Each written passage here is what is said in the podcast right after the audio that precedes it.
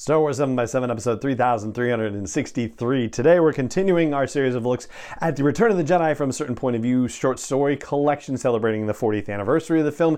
It's the Boba Fett story today, and yeah, I've got an opinion or two about it. Actually, it's really more about Boba Fett in specific. Punch it!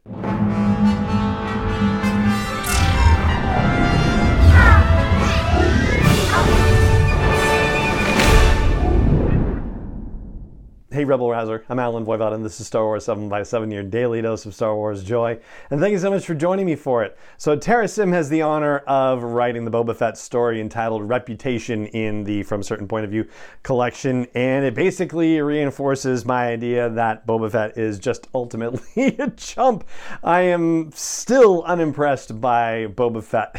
and this story does nothing to disabuse me of that notion. Now, interestingly, this story also actually ties itself pretty directly to the War of the Bounty Hunters comic series and all the tie ins that happen. And we talked about that on the podcast not this year. it was a year or two ago, maybe, but um, that's where we find out that the carbon block, that the carbonite block that Han Solo had been frozen in, was not entirely stable. And so Boba Fett, in trying to get to a place where he could get it stable, had it stolen from him, and there's all sorts of hijinks about getting it back. But Boba finally is able to deliver it, and in the meantime, Jabba's put a price on Boba Fett's head because he's mad about the whole situation. So the story does actually delve into that and the fact that you know, Bib Fortuna was kind of surprised to see Boba Fett showing up at Jabba's palace with the block and Boba Fett saying, Yeah, you better pay me. Jabba ends up saying that, Hey, I'll even pay you more if you continue to work for me. And so Boba Fett, in thinking about this, is realizing that he's become a status symbol. He's thinking about his reputation. He's trying to become the most feared bounty hunter in the galaxy, but Jabba is referring to him as a mercenary. And so now, essentially, Jabba is just burnishing his own reputation as a crime lord by having Boba Fett in his more you know, direct and exclusive employ, and thus keeping Boba Fett away from Crimson Dawn and also potentially using him as a weapon against Crimson Dawn. Meanwhile, it turns out that for a brief time, Dengar was at Jabba's palace as well, which, ugh, like if I don't like Boba Fett, I don't like Dengar more. But at least Boba Fett gets one over on him. He bets him 20 credits, which seems like among bounty hunters like a real paltry sum, but he bets Dengar 20 credits that the rebels are going to come back after Han Solo, and indeed they do. And at one point, Boba Fett is thinking that he doesn't like Jabba's showboating, the fact that he's going through all this trouble to make an elaborate death out of our heroes. it very much put me in mind of Seth Green's character Scott in the Austin Powers movies, where he's like, "Why don't we just? I can just kill him right now."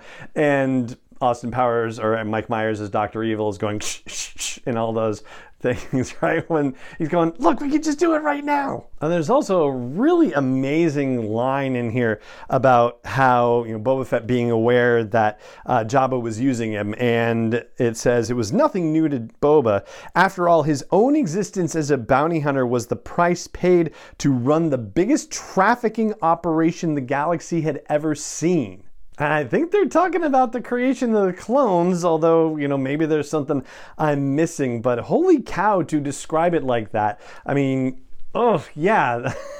it definitely puts a different light on the whole clone situation, which, you know, if you sit with it for any length of time, you'll probably arrive at a similar situation or conclusion yourself. But ultimately, the story leads to the battle at the Sarlacc pit, which in the movie, it does look like Boba Fett takes notice of R2D2 scurrying off, and that maybe that's why he's so quick to join the battle.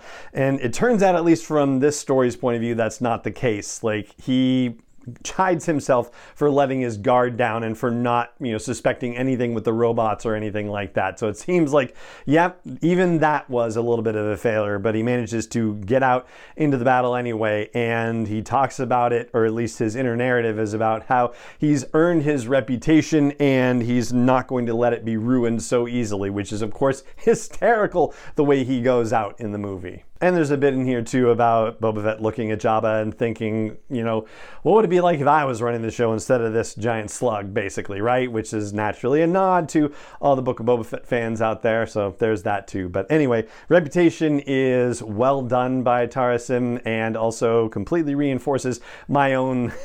theories and feelings about Boba Fett. So that was definitely fun to have happen as well.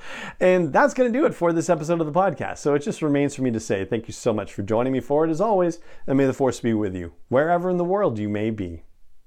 Wars 7 by 7 is not endorsed or sponsored yet by Lucasfilm Limited, Disney, or 20th Century Fox, and is intended for entertainment and information purposes only. Star Wars, the Star Wars logo, all names and pictures of Star Wars characters, vehicles, and any other Star Wars related items are registered trademarks and or copyrights of Lucasfilm Limited or their respective trademark and copyright holders. May the force be with them. All original content is copyrighted by Star Wars 7 by 7 We hope you love it.